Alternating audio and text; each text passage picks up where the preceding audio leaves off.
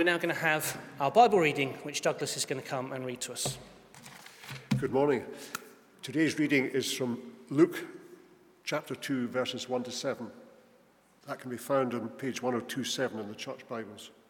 In those days, Caesar Augustus issued a decree that a census should be taken of the entire Roman world. This was the first census that took place while Quirinius was governor of Syria, and everyone went to their own town to register. So Joseph also went up from the, from the town of Nazareth in Galilee to Judea, to Bethlehem, the town of David, because he belonged to the house and line of David. He went there to register with Mary, who was pledged to be married to him and was expecting a child.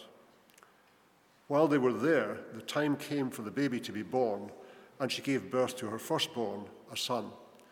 She wrapped him in cloths and placed him in a manger because there was no guest room available for them. This is the word of the Lord. Thanks be to God. So, I wanted to start uh, and look at the passage this morning by looking at what it tells us. And uh, well, what we find is there are four key things that come up from this. We've got specificity, why Bethlehem, a royal lineage, and about prophecy fulfilled. So, with specificity, we have Luke, as if, if those of you remember from Dave's uh, talk as we started looking at Luke, Luke is very specific about the setting. He gives a place, the Roman Empire. In fact, he even goes more specific than that. He tells us the town. He tells us the time by giving us the names of Caesar Augustus and Quirinius. And he also gives us a reason why things are happening. It's all about counting the size of the empire. So, why Bethlehem? Well, we're told that Joseph comes from Bethlehem, or rather, his family comes from Bethlehem. And if you think about it, well, we know that Mary is very pregnant. We know that she became pregnant before they got married. So there was probably going to be a bit of a scandal. If Mary was left on her own, people would probably be talking a bit about wondering, well, what on earth's gone on? So, for the sake of Mary, Joseph would have likely been thinking, well, let's, let's take her along with me, if only for that. So Mary goes with Joseph, which is why Jesus is born at Bethlehem. Because if Joseph just went, if Joseph was the only one that needed to sign up there, Jesus would have been born in Nazareth. We also find out from pointing out that Joseph comes from, or his family comes from Bethlehem, he's from the royal line of David. So, Jesus, inheriting from his Father, his heavenly Father, he inherits his heavenly uh, inheritance. From his earthly Father, he receives the earthly inheritance, the royal lineage of the house of David. But we also see two prophecies very clearly fulfilled. The first one we have is from Micah chapter 5, verse 2.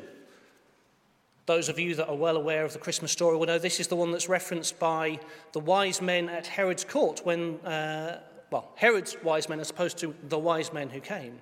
Uh, because in there we find out that it is Bethlehem that is prophesied to be the place of the Saviour coming. And then Isaiah chapter 7, verse 14, we have the promise of a son born of a virgin just two of the prophecies fulfilled in this passage. And so we find ourselves with the image of Jesus, the baby lying in a manger. Now, this may seem a little bit odd. Maybe some of you have had this thought once in a while as well. But this reminded me of one of Aesop's fables about another character who was in a manger. Not a baby, though. The fable is called The Dog in the Manger. Anyone heard of this fable at all? A few of you? Thing is, there is a big difference between the dog in the manger and the baby in the manger. In this fable, we find out that the dog is in the manger all for himself. The dog wants the nice, warm place to sleep. The rest of the animals just want to be able to eat the hay, but as soon as they try, the dog scares them away. The dog didn't want to share with anyone. And whenever there was complaining from the other animals, he would get angry. Contrast this with the baby in the manger. Well, the angels declare that it is good news. Good news for all the world, for everyone, not just for himself. And so, what is this good news? Well, again, we can turn to Isaiah chapter 9, verses 6 and 7. It says, For to us a child is born, to us a son is given, and the government will be on his shoulders. And he will be called Wonderful Counselor, Mighty God, Everlasting Father, Prince of Peace. Of the greatness of his government and peace, there will be no end. He will reign on David's throne and over his kingdom, establishing and upholding it with justice and righteousness from that time on and forever. The zeal of the Lord Almighty will accomplish this. So, a lot of good news in those two verses. And the greatest news of all is that baby in the manger is Jesus, our Saviour. But that leads me to another question What is a Saviour? Well, yeah, I mean, what is a saviour? We, we, we could all ask this question. Imagine for a moment that one day a person who is called anyone uh, decided to go on a walk along a beach. Anyone was so happy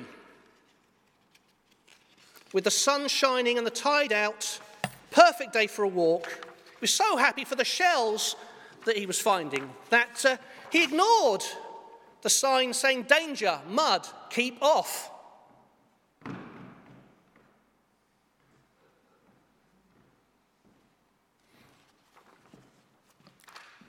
Before they knew it, anyone had strayed onto the mudflats. Anyone started to slowly sink down into the mud. As anyone was sinking and sinking down into the mud, they shouted out,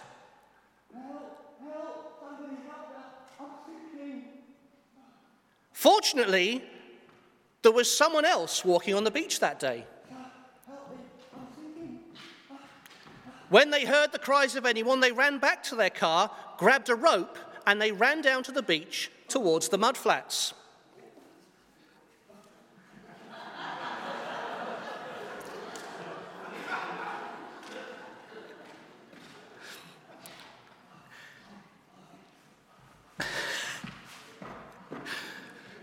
They threw the rope to anyone who grabbed hold of it, and anyone was rescued from the sinking mud. The name of the person who rescued anyone was Saviour. Or imagine for a moment that another day anyone decided to go for a cliff walk. And as they're walking along the cliff, they passed a sign which said, Danger, unstable cliffs, keep off. But anyone chose to ignore it. Suddenly, there was a large noise as a very large piece of cliff came away from the land.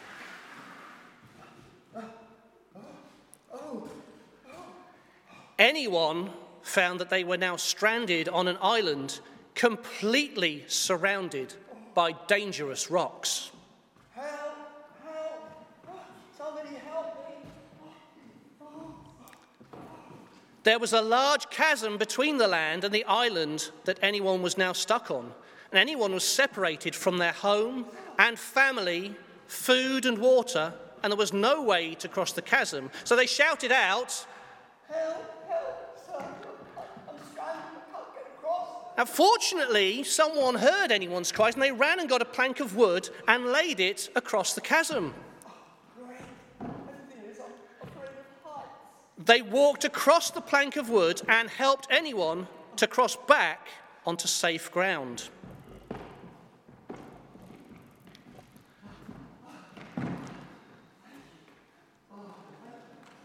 The name of the person who rescued anyone was Saviour. So, what is a Saviour, you might well ask? A Saviour is a rescuer. So, as we've just seen, a saviour is someone who rescues people when they are in difficulty, saving them from getting hurt or even from dying. But why do we need a saviour?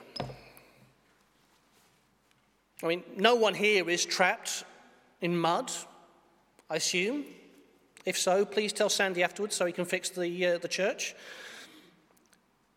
I'm assuming also that no one's isolated on an island after a cliff fall. Or maybe we are. I mean, you, you see that uh, you and I are created by God to be his children. Children who are loved and cherished and at peace with their Heavenly Father. Children with the responsibility of ruling over the earth that He has created. But each one of us has chosen to reject Father God. Instead of walking with Him and obeying Him, we have wandered off, ignoring Father God and doing what we want to do. The Bible calls this sin. And the problem with sin is that it's hard to get out of. Bit like being stuck in mud. For example, we all know what happens when we tell a lie. We often have to tell more and more lies to cover ourselves. Before we know it, we are really trapped. Who can rescue us from this mess?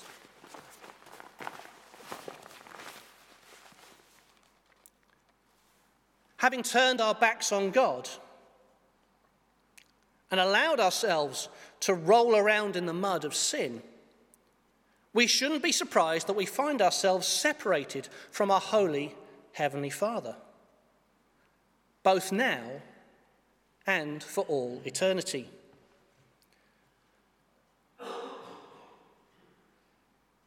It's like there is a great big chasm between Father God and us, and no matter what we do, we can't cross that chasm. Who can rescue us from this mess? Who can set us free from sin and bring us back into relationship with our Heavenly Father? And that is where today's Bible reading is such good news.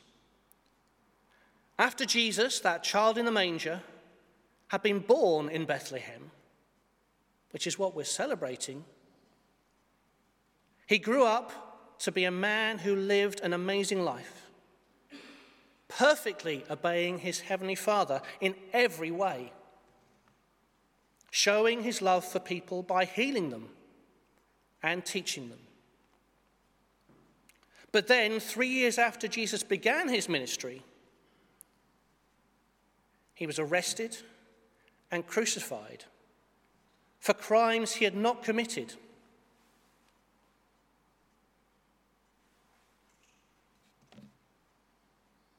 But how can Jesus save us by dying on a cross? See, the thing is, Jesus didn't stay dead. He was raised from the dead three days later, and many people saw him alive before he rejoined God in heaven, which is where he is reigning today. And the good news of great joy for each one of us is that Jesus was crucified. And when he was crucified on the cross, he wasn't paying for his own sin because he was sinless. Jesus was actually paying for all of our sins. It was as if all the sin in the world was placed upon Jesus.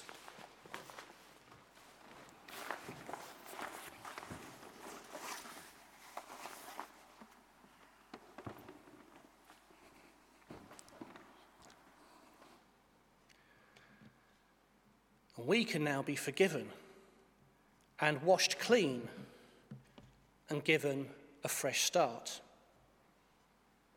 But not only that, Jesus makes it possible for us to come back into a relationship with our Heavenly Father.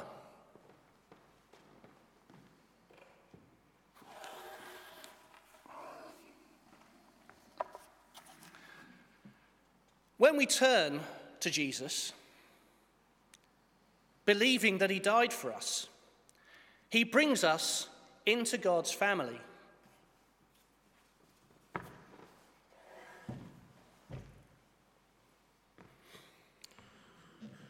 Where we can enjoy knowing Father God and receiving the blessings that He longs to give us.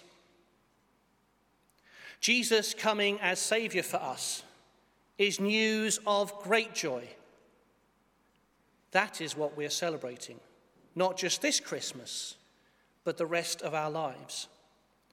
Because joy, real, lasting joy, comes from meeting Jesus, our Saviour, and allowing Him to rescue us from the mess our sins have gotten us into, and allowing Him to restore us into God's family. The joy that comes from knowing Jesus doesn't just last for a few moments, but it lasts a lifetime. And this joy isn't just for a select few people, it's for everyone.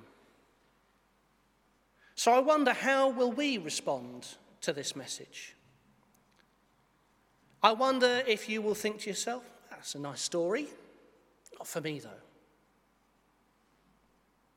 Or maybe you might think to yourself, I've already gone looking for Jesus and he's rescued me from the mess my sins got me into.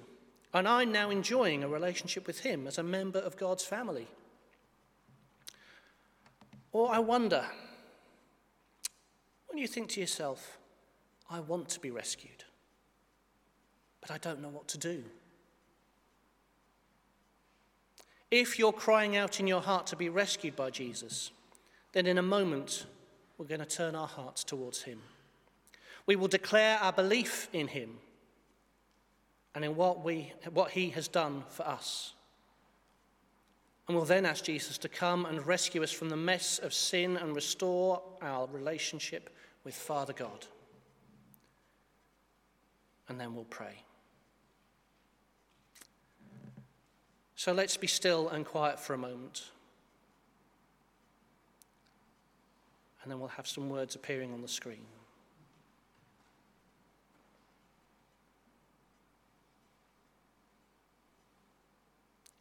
And as we are silent, let us be aware that Jesus is here with us. We can't see him, but his presence is here.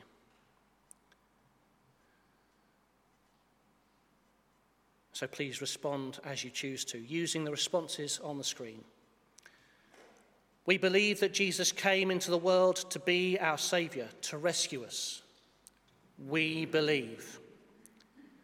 We believe that when Jesus died and rose again from the dead, he paid the price for our sins. We believe. We turn to Jesus as our Saviour, asking him to forgive us for the things that we have done wrong and the ways that we have ignored our Heavenly Father. we turn to Jesus and say sorry. We ask you, Jesus, to reign over our lives as Lord and restore our relationship with our Heavenly Father. Come and reign, Lord Jesus. Amen. Thank you, Father, for your wonderful promise that when we turn to Jesus and confess our sins, you are faithful and just and forgive our sins. You wash us clean of our guilt and give us a fresh start. Thank you, too, that you welcome us into your family where we can know you as our loving Heavenly Father. Please come and fill us with your Holy Spirit that we may all grow in knowing how much you love us and be filled to overflowing with joy. In Jesus' name we pray. Amen.